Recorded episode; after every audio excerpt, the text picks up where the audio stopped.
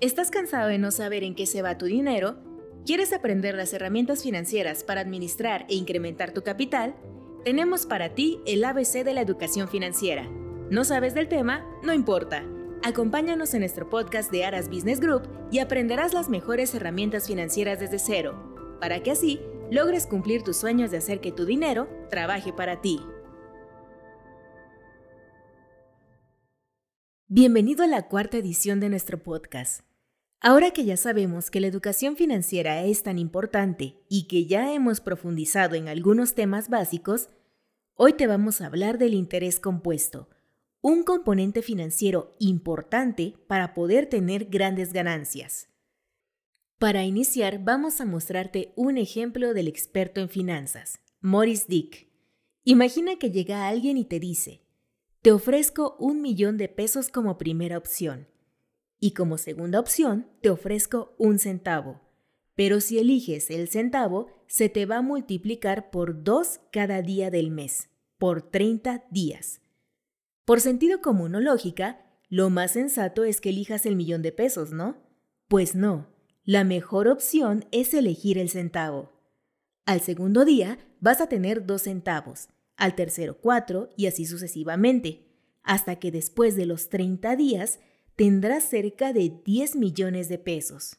Pero, ¿por qué? Si al principio se ven cifras pequeñas, pues sí, son números pequeños al principio, pero conforme los vamos multiplicando, se transforman en cifras grandes. Con este sencillo ejemplo, Morris Dick nos explica la importancia del interés compuesto, el cual consiste en reinvertir el dinero que invertiste por primera vez para así hacerlo crecer de una forma exponencial. Aquí te va otro ejemplo, ya más simplificado en las inversiones. Si tienes 10 pesos y los vas a reinvertir al 10% anual, al año vas a tener tus 10 pesos más un peso de ganancia. Por lo que al final del año vas a tener 11 pesos. Esta inversión está bien, pero ¿qué pasa si esos 11 pesos en lugar de gastártelos los vuelves a invertir? Bueno, ahora vas a tener el 10% anual de 11 pesos y no de 10 pesos, lo que te va a generar ganancias mejores. Al principio te parecerá que no es mucha la diferencia, pero conforme pase el tiempo irás viendo los resultados. Lo que sí debes tener muy en cuenta es que esta estrategia financiera requiere de tiempo. Por eso es difícil cumplirla, porque recibimos las ganancias y queremos gastarlo de inmediato en una nueva ropa, en un coche, muchas tentaciones se nos pueden cruzar, pero debemos reflexionar en nuestro objetivo mayor, que es nuestro patrimonio. También debemos de recordarte que el interés compuesto puede jugar en tu contra. Si no sabes cómo funciona, te puede meter en muchos problemas. ¿Recuerdas cuando te hablamos de los meses sin intereses? Pues es eso básicamente. Cuando compras a meses sin intereses, pagas cierta cantidad sin el interés. Pero si te atrasas, te cobran y si te atrasas más, se va el interés sobre el interés, lo que se termina volviendo en una deuda muy complicada de pagar. Por eso debes conocer este proceso para que se trabaje siempre a tu favor. Ahora recuerda que se trata de una estrategia que tú debes de hacer realidad.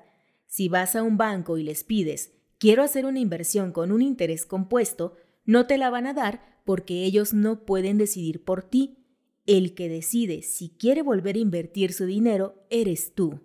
Por lo que no importa qué tipo de inversión realices, si le aplicas el interés compuesto vas a obtener buenos resultados. Esto después de elegir el mejor instrumento, el que más te haya convencido y el que mejor se adapte a tus objetivos. En resumen, el interés compuesto es invertir y luego reinvertir. Cuando estamos emprendiendo un negocio es igual. Cuando tenemos buenos resultados, queremos disfrutarlos y gastar. Es bueno disfrutar y gastar en lo que queramos, pero al principio, el tiempo es el mejor aliado en las inversiones. Por eso empieza hoy, poco a poco, para que dentro de varios años tengas grandes ganancias que podrán darte esa seguridad económica que tanto deseas. Define tus objetivos, elige un instrumento de inversión y empieza a utilizar el interés compuesto. Y si conoces a alguien a quien le pueda interesar este tema o que necesite urgentemente administrar sus finanzas, compártele este podcast, porque la educación financiera no es para unos cuantos, es para todos. Si a todos nos va bien, a la sociedad le irá mejor. Yo soy Luvia Navarro, gracias por escucharnos y nos vemos en la próxima.